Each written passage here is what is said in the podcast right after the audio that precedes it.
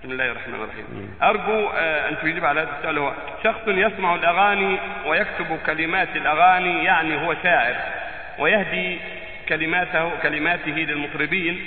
فما حكم كتابة هذا الشعر؟ وما حكم إعطاء هذه الكلمات للفنانين ليغنوها؟ أرجو الإجابة الشافية ليكون هذا الشخص على بينة. جزاكم الله عنا خيرا. هو آثم أهل الإثم آثم أهل الإثم والله يقول سبحانه ومن الناس من يشتري له الحديث ليضل عن سبيل الله بغير علم ويتخذها هزوا أولئك لهم عذاب مهين. وإذا تتلى عليه آياتنا ولا مستكبرا كأن لم يسمعها كأن في أذنه وقرا فبشره بعذاب أليم. وله الحديث والغنى عند أكثر المفسرين عند أكثر أهل العلم. معنى يشتري يعني يعتاضه. قد يأخذه بدون ثمن وقد يأخذه بالثمن. قد يشتري الأغاني بالثمن وقد يأخذها بدون ثمن. يضل عن سبيل قرئ بفتح الياء وضمها ليضل بأسباب أعماله وليضل هو بسبب تعاطي هذا المنكر. بغير علم.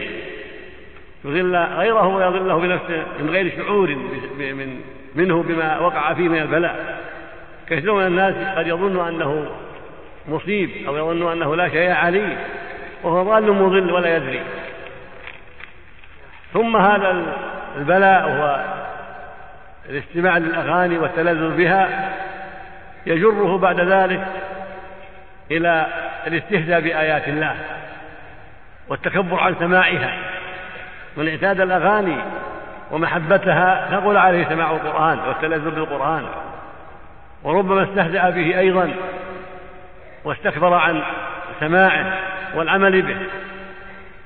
ولهذا جاء عن عبد الله بن رضي الله عنه وهو من كبار الصحابة وعلمائهم كان يحلف في هذه الآية ويقول والله إنه الغنى إنه الحديث ويقول إنه ينبت النفاق في القلب كما ينبت الماء الزرع.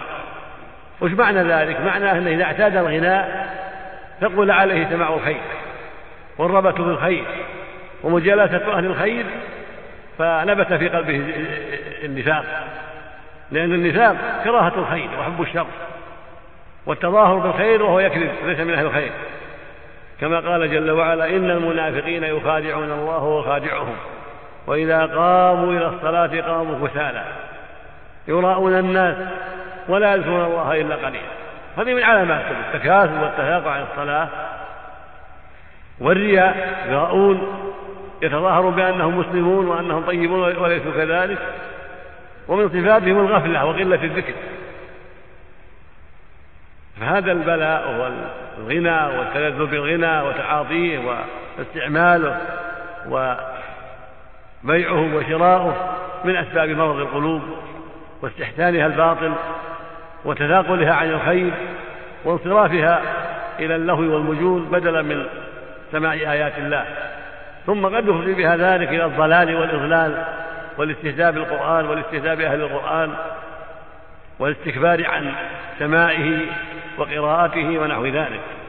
فإذا سمع القرآن أعرض وإذا سمع القرآن الشيطان أقبل. ولا حول ولا قوة إلا بالله. نعم. حتى لو فيها موسيقى حتى الاغاني بدون موسيقى ولو ما ولو ما فيها موسيقى. واذا كان فيها موسيقى صار الشر أكثر. صار الإثم أكثر. إذا معها ربابة أو زمار أو موسيقى أو عود أو غير ذلك صار الإثم أكبر. نعم. هذه مبلغ الأفغان كمان. نعم. نسأل الله العافية.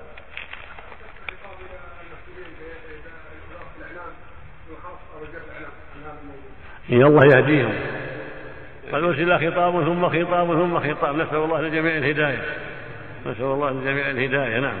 وهذا آخر يسأل آه، نعم. يطلب تصليح الميكروفون في المسجد آه، حق السوق من أجل صلاة الجمعة. إن شاء الله.